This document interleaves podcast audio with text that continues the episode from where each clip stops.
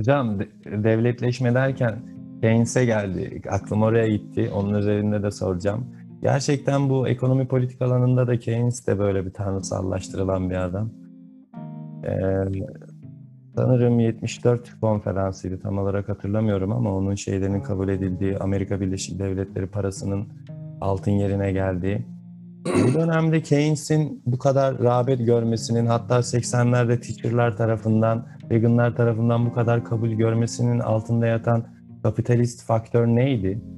Neden bir anda biz bu beyefendinin, bu İngiliz asilzadesinin fikirlerini bu kadar benimsedik dünya olarak ve hemen uygulamaya koyulduk? Burada bir kapitalizm sorunsalı var mıydı?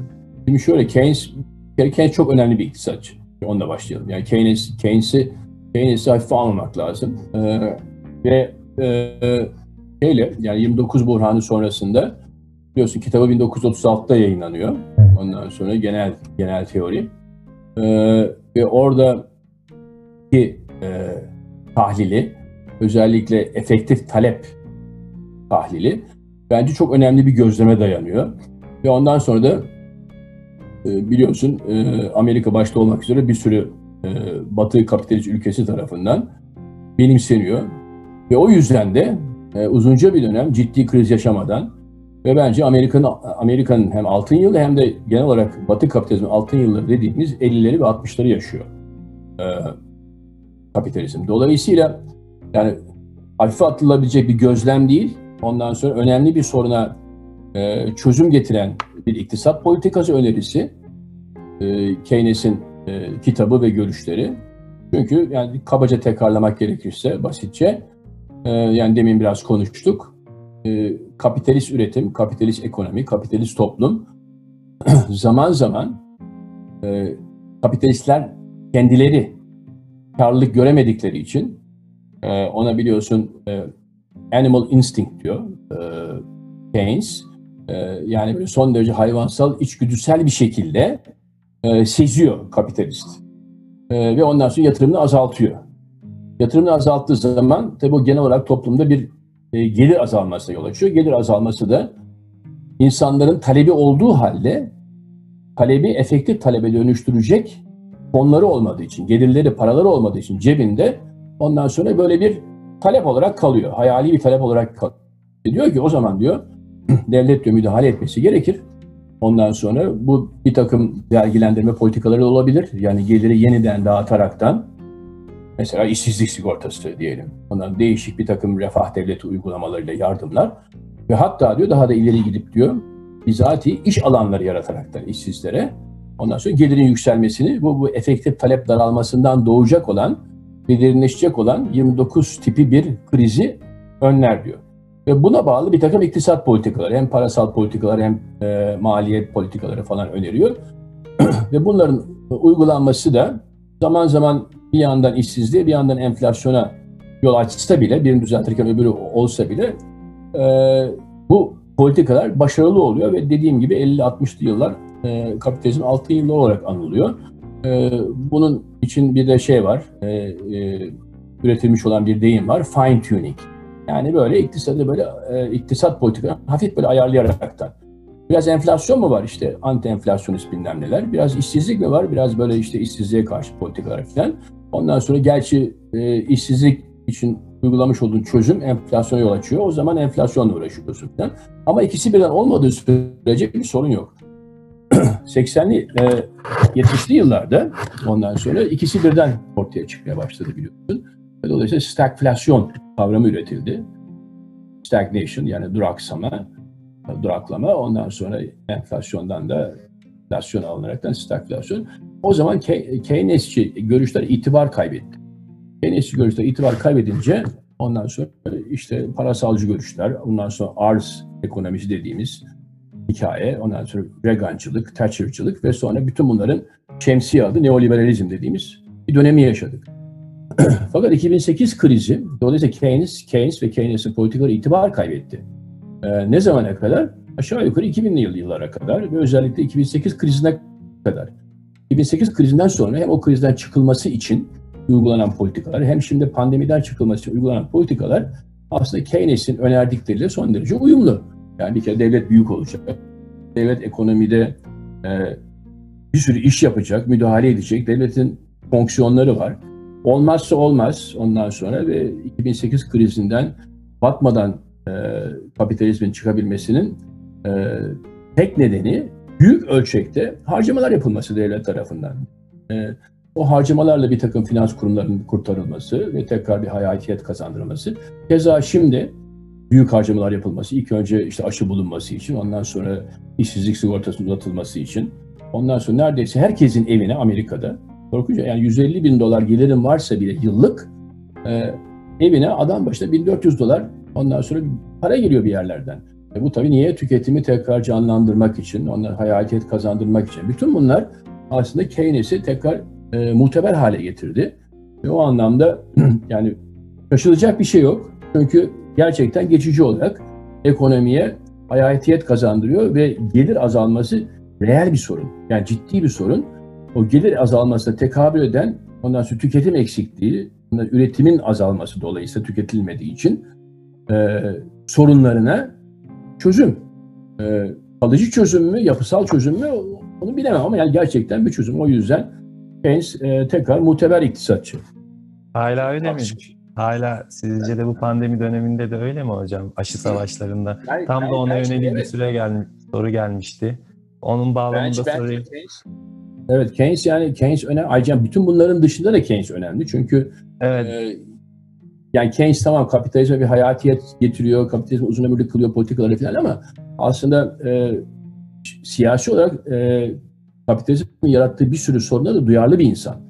E, ve hatta kapitalizmi bir şekilde e, giderek e, tabii sosyalist olacak demiyor ama mesela yatırımlar sosyalleşecek.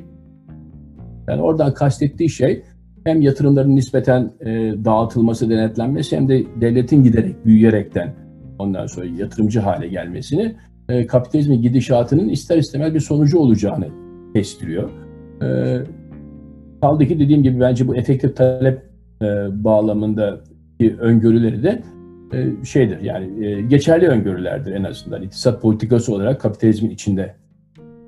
her ne kadar siyasi görüşlerine katılmasam da çok çok keskin zekalı bir beyefendi olduğunu düşünüyorum. Özellikle Adam Smith'in görünmezlerine karşı trafik metaforunda yani tek kelimeyle açıklaması. Hani herkesin bir anda trafiğe çıkıp eve gitme çabasında düzenleyici bir faktör olup trafik lambalarına ihtiyaç duyuyoruz. Devlet de bu görevi yerine getirmemiz demeli gerçekten çok keskin bir zeka. Kendisini de rahmetle anıyoruz hocam burada. Ee, Birten hocamız, bizim bölümden hocamız sağ olsunlar bu akşam iştirak ettiler. Ee, bize konuşma yaptığımız için de bize teşekkürlerini, bize katılımınız için size teşekkür ediyoruz Birten hocam. Onun bir sorusu var. İsterseniz izin verirseniz onu yönelteyim Ahmet hocam size. Ee, pandemiyle birlikte kapitalizmin sonu geliyor dedi hocamız diyor.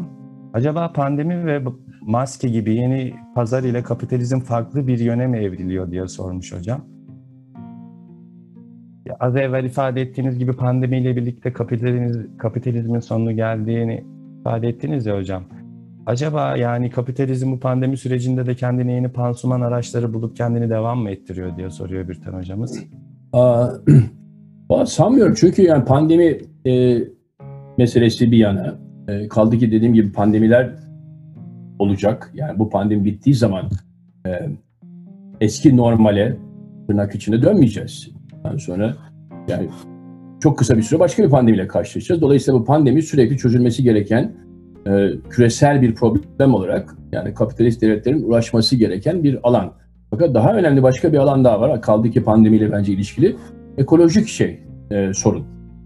Yani çevre sorunları, işte dünyanın ısınması olsun vesaire, e, seviyesinin yükselmesi ona bağlı olarak ozon e, deliği, şusu busu. E, yani tarımsal üretimin bir şekilde bence dengesinin al- allak bullak olması. Yani bu tip şeyler e, yani total olarak da e, zaten o çevre sorunlarıyla bir ölçüde ilişkili e, pandemi. E, öte yandan bu yoğun küreselleşme de ilişkili tabii pandemi. E, şimdi bütün bunlara e, çözümler ve tepkiler oluşuyor. E, şimdi tepkilerden bir tanesi küreselleşme yavaşladı biliyorsunuz. Hatta küreselleşme kimilerine göre durdu. Ondan sonra duracak. E, yani Trump'ın seçilmesinin arkasındaki önemli faktörlerden bir tanesi Amerika gibi bir yerde aslında küreselleşmeye ilişkin olarak çok ciddi eleştirileri e, geniş kitlelerde bir şekilde e, etki uyandırdı. E, çünkü işte işini kaybeden insanlar, ondan sonra şirketler kapanıyor, fabrikalar kapanıyor, başka ülkelere gidiyor vesaire. Çin buraya ucuz bir takım malları bir şey yığıyor. Ondan sonra onlar Amerika'da üretilirken artık Çin'den gelir oldu falan. Ve bütün bu şeyler yani görsel ve e, reel durumlara ondan sonra ya dur ne oluyoruz biz Amerika en büyüktür onun, yani biz bu ticaret meselesini tekrar yeniden konuşacağız. Bu Çin'e haddini bildireceğiz üslubu. E, haliyle çok etkili oluyor. Fakat bu yani sadece üslup olarak bunu görmemek lazım. Çünkü e, yani küreselleşmenin hakikaten e, bazı ülkeleri olumsuz etkilediği, Amerika bunlardan bir tanesi bence yani bu anlamda. Yani iş imkanları ve üretim kapasitesi anlamında.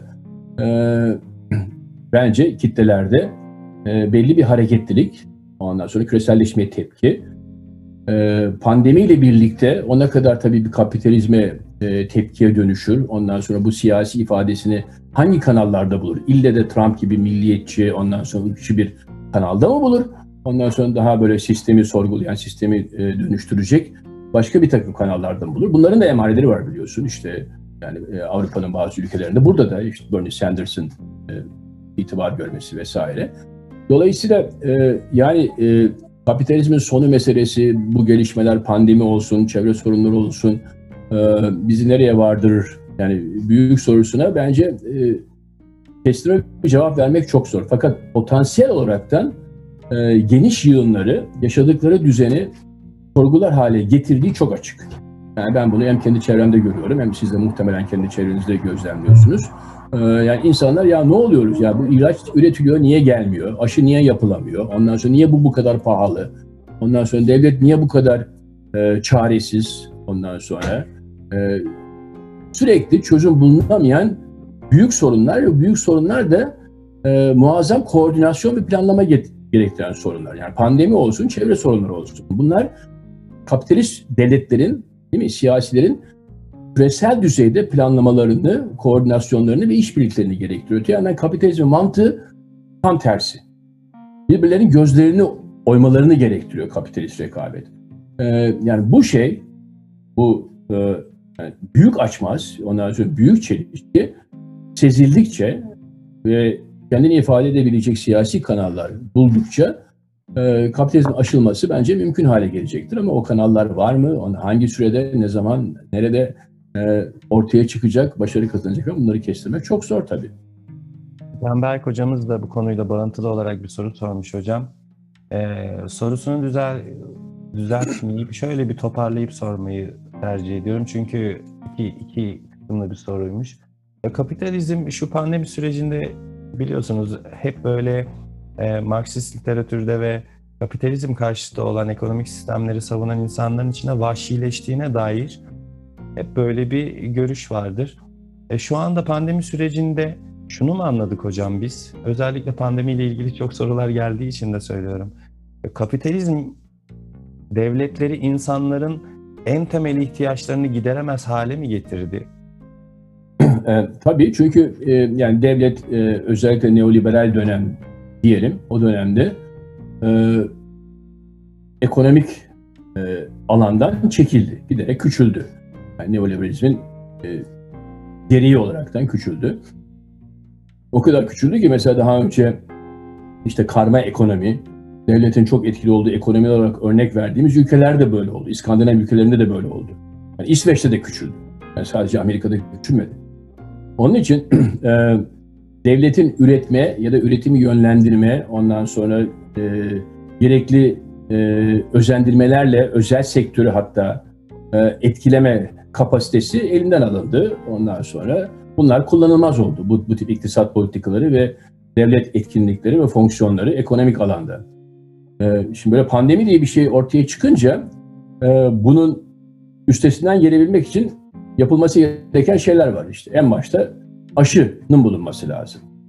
E, devletin elinde böyle bir şey yok. Yani böyle bir kurum yok. Yani bunu bir şekilde e, çalışacak, aşıyı bulacak ve aşıyı çok etkin bir şekilde, planlı bir şekilde dağıtıp herkesin erişebileceği bir hale getiriyor. Onun için devlet ne yaptı? Ee, bir sürü özel sektöre muazzam yardımlar yaptı. Yardım değil aslında taahhütte bulundu. İşte bir buçuk e, bilmem milyar dolar buraya verdi. 10 milyar dolar buraya verdi. 50 milyar dolar oraya verdi. Daha büyük paralar attı. Tam miktarları şu anda hatırlayamıyorum. Ve bu ortaya çıkan aşılar aslında devletin satın alma taahhüdü üzerine özel sektörler tarafından üretilir hale geldi. Fakat özel sektörlerin de kapasiteleri var. Bu kadar e, muazzam paralar verilmesine rağmen. Dolayısıyla onlar da üretimlerini e, ülkelerin ihtiyaçlarına göre ayarlayamadılar. Çünkü küresel bir ihtiyaç var. Ülkelerin bazıları çok büyük. Amerika 320-330 milyon insan var burada. Ondan sonra e, ve ortaya çıktı ki hem aşının bulunması, ondan sonra hem aşının bulunduktan sonra yeterince üretilmesi, dağıtılması ve herkesin kullanılabilir bir e, halde erişmesi meselesi muazzam bir planlama ve devlet etkinliği gerektiriyor. E, o yüzden yani bence bir kere bundan sonra kolay kolay e, bu neoliberalizmin olmazsa olmaz tanımsal e, boyutu olan yani küçük devlet esastır e, meselesine dönülemez. E, çünkü ortaya çıktı ki aslında devlet yaptığını yapmış olmasaydı bu kadar da olmazdı. Yani bu kadar çabuk aşı bulduk, bu kadar etkin bir şekilde üretilip ama özel sektöre bağımlı bir şekilde ondan sonra e, bu noktaya da varılamazdı. Öte yandan Amerika kadar kapitalist olmayan ülkelerden tabii bir tanesi olan Çin, karşılaştırılacak önemli bir ülke. Ee, yani oradaki rejimin ne olduğu meselesi çok çetrefil bir mesele. Fakat bu çok açık. Orada devlet hiçbir zaman Amerika'da olduğu kadar küçülmedi. Amerika'da olduğu kadar ekonomiden elini eteğini çekmedi. Tam tersine e, Çin'deki devlet kapitalizmi ya da devlet sosyalizmi dersiniz deyin. E, onun gelişmesine son derece planlı, kararlı ondan sonra e, bir politika izlediler. Ve o politikanın icabı olarak da aşılarını buldular. Ondan sonra çok daha nüfusu büyük olan bir ülkede son derece etkin bir şekilde o aşıları uyguladılar. Şu anda Çin'de yani bu sabah okudum. Yani e, okuduğumun yalancısıyım. Galiba korona vakası kalmamış. Yani düşünebiliyor musunuz? Yani bu virüsün çıktığı ondan sonra pandeminin beşi olan ülkede Pfizer üretmedi aşıyı. Johnson Johnson üretmedi aşıyı. Devletin devletin laboratuvarlarında üretildi bu aşılar.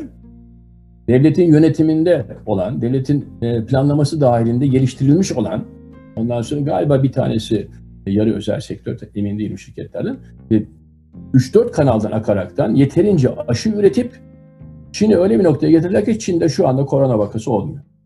Yani bu bence tabii bunu da insanlar görüyorlar, okuyorlar, karşılaştırıyorlar kendi ülkeleriyle falan. Yani buradan tabii sonuçlar e, çıkartmak mümkün. Dolayısıyla bu küçük devlet meselesi, devletin e, ekonomiden elini eteğini çekmesi meselesi bence tekrar bundan sonra kolay kolay gündeme gelemez. Hem çevre sorunlarının sürekliliği itibariyle, dayatması itibariyle hem de pandemilerin e, sürmesi bence kesin olduğu için. Hocam ben de Çin, Çin özelinde tam da size bir soru yöneltmeyi, kendi sorumu yöneltmeyi düşünüyordum. Ama biraz da açıklayıcı oldu. Ee, birincisi şunu soracağım hocam. Amerika Birleşik Devletleri'nde yaşıyorsunuz. Şu anda da bize oradan katılıyorsunuz. Orada aşılama durumu nedir? Cidden merak ettiğim için soruyorum. Yani devlet orada gerçekten devlet mi şu anda? Yoksa Amerikalılar ya biz çok liberalleştik bak şimdi başımıza iş aldık mı diyorlar? Şimdi şöyle, e, başlarda çok çuvalladılar. Bu tabii biraz Trump dönemiyle ilgili. Çünkü e, Trump biliyorsun e, bu pandemi ciddiye almadı. Ondan sonra yani aşı bulunduktan sonra aşının yaygın kullanımı için e, yeterince hazırlık yapılamadı. E, dolayısıyla bu yeni yönetim yani Biden yönetimi aslında biraz hazırlıksız yakalandı. Fakat bence oldukça e, etkin bir takım politikalarla yani bir iki ayda işi topladılar. Yani şu anda aslında çok iyi bir noktada Amerika'da aşı olayı. Tabii gruplara böldüler. Ondan sonra Amerika'daki siyasi sistem şunu gerektiriyor. Federal hükümet ondan sonra e, bir planlama yapıyor ve eyaletlere belli miktarlarda aşı gönderiyor. Ondan sonra o aşının uygulanması biraz eyaletlerin e, yönetimine kalmış vaziyette. Eyaletin yaptığı planlamalara bağlı. Benim yaşadığım eyalet Massachusetts eyaleti. E, burada bir e, Cumhuriyetçi Parti'den bir eyalet valisi var. Ama bağnaz bir vali değil. Yani böyle Trumpçı bir vali değil. E, bir de Massachusetts'in böyle zaten liberal, ondan sonra her işi iyi yapan, ondan sonra çok üniversiteli falan eğitilmiş bir e, geleneği vardır. E, en azından bu eyalette, kaldı ki diğer eyaletlerde olanları da ben okuyorum. Bu eyalette mesela şu anda aşılama oldukça e, hızlı ve düzgün, e, etkin bir şekilde uygulanıyor. E, ben mesela ilk aşımı oldum. E, şimdi ikinci dozu da e, çarşamba günü olacağım. E, ne yaptılar? İlk önce e, e, essential e, workers denilen yani asli, önemli e, alanlarda çalışan e, işçileri hedeflediler. Tabii bunun başında e, hastanelerde çalışanlar geliyor. Ondan sonra e, her gün çalışmak zorunda kalan, ondan sonra geniş topluluklarla üretim e, sürsün diye e, belli kesimler var tabii. O kesimler geliyor. Ondan sonra yaş grupları var tabii.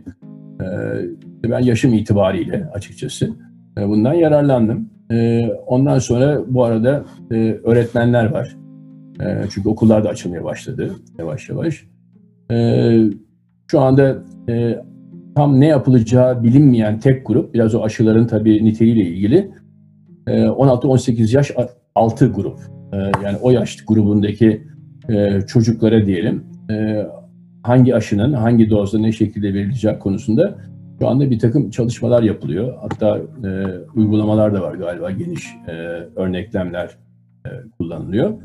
Yani o grubu dışarıda bırakırsak, çocuklar grubunu dışarıda bırakırsak e, Amerika'da sanıyorum Nisan sonunda e, 200 milyondan fazla insan tamamen yani iki dozda almış olarak aşılanmış olacak ki bu bence oldukça iyi bir başarı. Yani, yani Trump yönetiminden ve o hazırlıksızlıktan ondan sonra Biden e, yönetiminin 2-3 e, ayda bu meseleyi bu kadar hızlandırıp yani çözebilmesi bence oldukça e, başarı sayılması gereken bir şey. Dolayısıyla aşı sorunu yani burada e, çözülmüş gibi gözüküyor. Yaz sonunda kalmayacak. Yani yaz sonu olmadan bence Amerika'nın tamamı aşılanmış olacak. de muhtemelen hocam epey bir sürecek gibi sürüyor. Aşı edinimi evet, konusunda devletimiz şey var. Ee, yani bir zafiyetleşiyorlar. Kaos, kaos durumu var yani. Evet hocam. Hocam Çin'e gelmek istiyorum. Benim gerçekten çok çalıştığım, yani çok da merak ettiğim bir dönem. E, şimdi klasik kapitalizm döneminde liberal ülkeleri görüyoruz. Amerikaları, İngiltere'li, Hollandaları. Sonra bir anda Çin gerçeği çıktı karşımıza 1950'lerle birlikte ve şu anda dünyanın süper gücü haline geldi. Affedersiniz. Az evvel belirttiğiniz gibi kendi aşısını yapıyor, kendi hava savunmasını gerçekleştiriyor, donanmada muhteşem işler yapıyor, işte teknolojiye, bilime yön veriyor falan bu kapitalist süreçte Çin'i nereye koymalıyız? Gerçekten bir anda bakın bakıyorsunuz sosyalist bir partinin iktidarı, bir politbüro, demokrasinin olmadığı bir ülkeden bahsediyoruz. Ee, Marxi daha doğrusu Ma Mao'cu bir bir takım e, gelişmeleri takip ediyorlar. E, diğer taraftan e, büyük kapitalist şirketlerin yatırım yaptığı bir sosyalist ülkeden bahsediyoruz hep bu, bugün de bu tabiri çok kullandım. Yine kullanacağım. Kapitalist ilerleyişte Çin'i nereye koymalıyız hocam? Epey kafalarımızı karıştırıyor. Şimdi bir kere e, Mao'cu bir çizgi izlemiyorum. Bir kere düzelteyim. E, tam, tersi e, e, biliyorsun Mao'nun son dönemleri Mao'dan sonra e, Deng başa geliyor e, Çin'de ve Deng'le başlayan e, bir tırnak içinde liberalleşme diyelim. Mao'nun çizgisinden sapma diyebileceğimiz hatta e, bir yeni yöneliş e, söz konusu oluyor e, Çin'de ve bugün yaşadıklarımız da aslında o Mao'yu geride bırakan o yeni yönelişin ona almış olduğu son veçe. Şimdi burada siyasi olarak hakim olan tek parti var. Bu tek partinin adının da tabii Komünist Parti olması yüzünden böyle bir ee, baştan en azından etiketleme, ondan sonra anlamlandırma sıkıntısı yaşıyoruz. Çünkü partisi komünist olan, tek olan, her şeye hakim olan siyasi alanda ve ekonomik alanda hatta e, büyük ölçüde ama tamamen değil. Bir siyasi parti var, çok kuvvetli, e, istediğini eziyor. İstediğine istediği imkanı sağlıyor. Ee, ama öte yandan iktisadi hayata bakıyoruz. İktisadi hayatta senin de belirttiğin gibi dünyanın en ileri gelen şirketleri, işte uluslararası şirketler orada yatırım yapıyorlar. Yüz binlerce insanı çalıştırıyorlar. Ee, Batı toplumunun olmazsa olmaz metalleri orada üretiliyor. İşte iPhone'undan bilmem nesine kadar falan. Yani böyle bir içte geçmişlik var. Sadece o değil. Ayrıca e, bütçe açıkları veren ülkelerin de gidip tahvillerini alıp ondan sonra o devletleri de ayakta tutuyorlar. Değil mi? Dünya kadar mesela Amerikan devleti tahvili, bonosu şu anda Çin devletinin elinde. Yani Çin devleti o fonu vermese Amerikan devleti tüketecek neredeyse. E, bir de Çin devleti ve ekonomisi o kadar malı üretmese e, Amerikan toplumu bir sürü tüketim malını o kadar ucuza alıp bundan sonra gündelik ihtiyaçlarını neredeyse gideremeyecek. bir parantez açayım burada. Benim öteden beri vurguladığım e, küreselleşme ilişkin bir e, boyut konteynerleşmedir. Yani bu konteyner e, yapılan ticaret. Öyle bir noktaya vardı ki dünya ticaretinin kimilerine göre yüzde doksanı yani küresel dönemde bu konteynerler üzerinden yapılıyor. E bu biliyorsun bu gemilerden bir tane şu anda Süveyş kanalının tıkamış vaziyette. Ondan sonra ve dünya ticareti duraksadı. Ee, nereden geliyordu o konteyner? Çin'den geliyordu. Nereye gidiyor? Rotterdam'a gidiyor. Demek ki Avrupa'nın tüketim malları ondan sonra o geminin içine şimdi gidemiyor. Gittiği zaman orada boşaltıyor. Boşalttığı zaman ne getiriyor Rotterdam'dan? Hiçbir şey getiremiyor. Getirmiyormuş zaten. Yani okuduklarından. Onun için gemi e, batmasın, ondan sonra dalgalı havada sağa sola yatmasın diye içine deniz suyu koyuyorlar. Basıyorlar şey. Yani de, geminin dengesini sağlamak için. Yani bu bence korkunç bir olay. Zaten olayın gidişatını anlatıyor. Düşünebiliyor musunuz? Çin'den o binlerce konteynerin içi tüketim malı dolu. Kalkıyor Süveyş kanalından geçebilirse geçiyor. Artık geçemiyor. Ondan sonra Rotterdam'a varıyor Hollanda'ya. Boşaltıyor. Fakat doldurmuyor içine. Yani Avrupa'dan bir takım mallar almıyor. Onun yerine su basıyor. Deniz suyu basıyor ve geri dönüyor ki tekrar doldurabilsin diye. Yani bu yani metaforik falan bir şey değil ama çok yani görsel olarak yani düşündüğünüz zaman e, yani ekonomik süreci ve dünya ekonomisinin nereye gittiğini çok güzel yani gösteren bir e, olgu. Şimdi e, dolayısıyla nereye gidiyor, ne oluyor? E, Valla Çin şimdi sadece bizim bu gördüğümüz işte Amerika'ya mal satma, Amerikan devletinin tahvillerini alma, işte Avrupa'ya tüketim malları satma falan da yetinmiyor biliyorsun. Daha başka bir alanı daha var. E, daha az işlenen yani en azından gündelik dilde daha az vurgulanan o da şu. daha az el değmiş ondan sonra dünya kapitalizmin daha az eriştiği alanlarda da çok etkili. Bunun başında bence Afrika kıtası geliyor. Yani Afrika kıtası bu küreselleşme sürecinde son 30 yıl 40 yılda biliyorsun terk edilmiş bir kıtaydı. Ve kendi yağıyla kavrulmaya çalışıyordu ve çok güç durumdaydı yani. Hem iktisadi gelişmişlik olarak olsun, e, sefalet olsun, ondan sonra işte üretim eksikliği, tarımsal e, e, felaketler, şunlar bunlar. E, ve oradaki bir sürü ülkeyle yapmış olduğu teke tek anlaşmalarla hem orada bir ekonomik canlılık yaratıyor, ondan sonra hem de orada genel olarak iktisadi kalkınma diyebileceğimiz sanayileşme diyebileceğimiz süreçleri tetikliyor. Ve bu ülkelerle girmiş olduğu e, ilişkiler daha önce ileri kapitalist ülkelerin geri kalmış ülkelerle girmiş olduğu emperyalist ilişkilerden farklı. E, yani ilişkiler içinde, Çin'in kurmuş olduğu ilişkiler içinde emperyalist e, özellikler var mı yok mu, ne kadar var filan bu da bir alan tabii tartışılıyor şu anda ama ama şunu çok iyi biliyoruz ki e, mesela Amerika Birleşik Devletleri'nin kurduğu tipte ilişkiler değil bunlar. Başka tür ilişkiler. E, hem e, teknoloji transferi açısından olsun, hem üretim kapasitesini arttırma imkanları açısından olsun, hem kurmuş olduğu ticari ilişkilerin e, eşitsizlik olup olmaması bakımından olsun daha anlaşılabilir, daha makul ilişkiler kurduğu açık. Dolayısıyla bir de böyle bir yanı var. Yani Çin'in gelişmesinin. Sadece Çin kendi içinde yeter, kendi içinde e, sefaleti çözer, ondan sonra son derece e, sanayileşir ve şehirleşir. Ondan sonra yeni bir e, büyük, devasa küresel güç olarak gelişmekte kalmıyor. E, Afrika kıtasını da nüfus alanı içinde Afrika kıtasını da geliştirecek bir takım yatırımlarla. Keza e, Asya'nın diğer ülkelerinde, keza hatta Latin Amerika'da özellikle e, or, e, Orta Amerika'da girmiş olduğu ilişkilerle e, yani Amerika Birleşik Devletleri'nin dibinde de bir e, ekonomik ve dolayısıyla bence siyasi nüfuz alanları yaratıyor. E, yani o yüzden e, yani Çin kesinlikle bence e, en büyük ekonomi olacağı açık.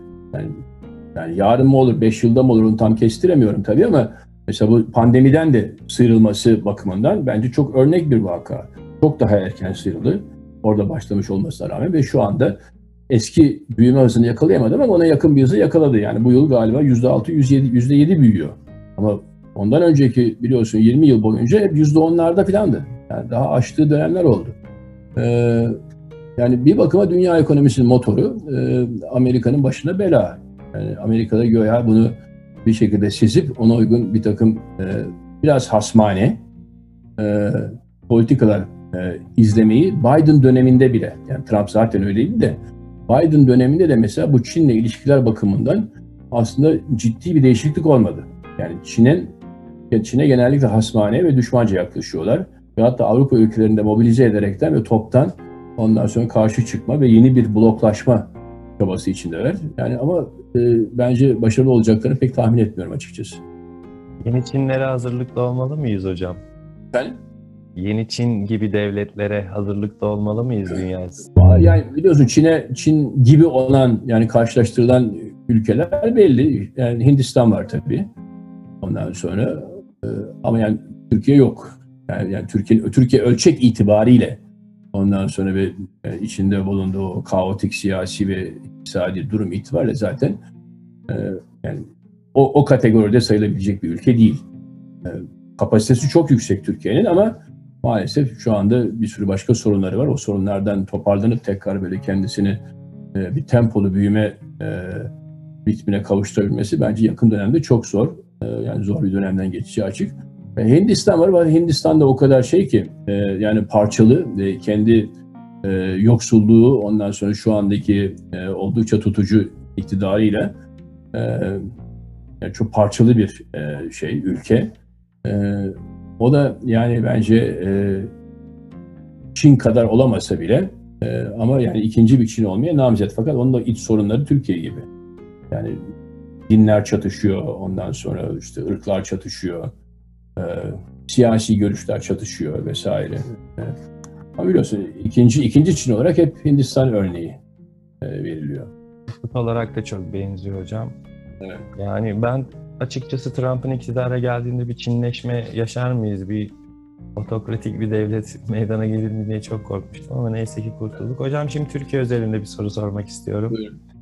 Kapitalizm, e, sizin de Türkiye'nin Türkiye'ye dair yazmış olduğunuz eserlere de göz attım bu arada hocam. Ee, Türkiye kapitalizmin neresinde duruyor? Biz neden hep böyle büyümekte olan, gelişmekte olan işte development, gelişiyoruz, ha geliştik ha gelişeceğiz bir şey oluyoruz. Bu soruyu da şu bağlamda sormak istiyorum. Osmanlı İmparatorluğu'nun e, biraz da son dönemlerine sanırım geliyor sanayileşme. E, Osmanlı İmparatorluğu'ndan aldığımız bir sanayilele, sanayileşmeme geleneği mi var? O yüzden mi biz hala gelişmekte olan ve kapitalist e, ülkeler arasında sayılmayan ve ekonomisini ciddi anlamda geliştiremeyen bir ülkeyiz? Kapitalizm Türkiye'ye ne verdi? Ve Hı?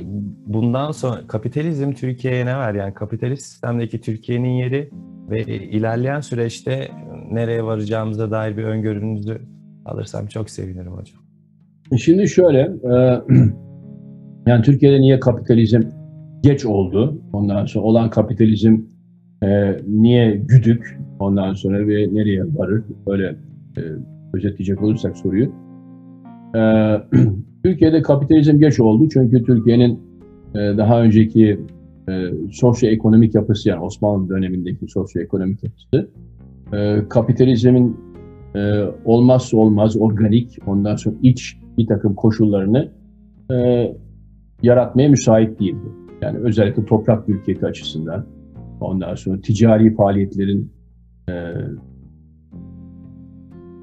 yaygınlığı ve etkinliği bakımından. Yani ne sermaye birikimi ne de topraktan top kopan köylülerin proleterleşmesi meselesi e, Osmanlı toplumunda e, tetiklenmedi. Osmanlı toplum yapısı buna izin vermedi. Ama buna izin vermeyen başka ülkeler mesela Türkiye'yi açtı. Güney Kore örneği işte. Dört e, kaplan diye tabir edilen Güneydoğu Asya ülkeleri daha sonra arkadan gelip aslında Türkiye'den daha kötü vaziyette olup 30'larda 40'larda ondan sonra Türkiye'yi aşan bir iktisadi kalkınma ve kapitalistleşme yaşadılar. O, Türkiye onu yapamadı. Ama e, şu anda ekonomik büyüklük olarak baktığımız zaman Türkiye yani Türkiye'nin gayri safi hasılasına baktığımız zaman ve diğer ekonomilerle karşılaştırdığımız zaman tabii nüfusu da büyük bir ülke Türkiye. Onun da etkisi var büyük ölçüde. Fakat bence e, son 20-30 yılda e, sanayi bazını, ondan sonra teknoloji e, edinimini, ondan sonra know-how edinimini oldukça hızlı bir şekilde yapabildiği için cidden sanayileşmiş ve bazı alanlarda hakikaten ileri gitmiş bir ülke. Ama bu sanayileşme ve bu büyüme maalesef dışa bağımlı. Yani dışa bağımlı tabii bütün ekonomiler dışa bağımlı bir şekilde de yani dünya ekonomisine entegre olmak anlamında. Fakat Türkiye girdileri itibariyle ondan sonra teknik donanımı itibariyle e, aramallar itibariyle de bu sanayileşirken sonra e, daha da kapitalistleşip büyürken, güçlenirken e, bu e, derin bağlantıları bir şekilde modifiye edemedi.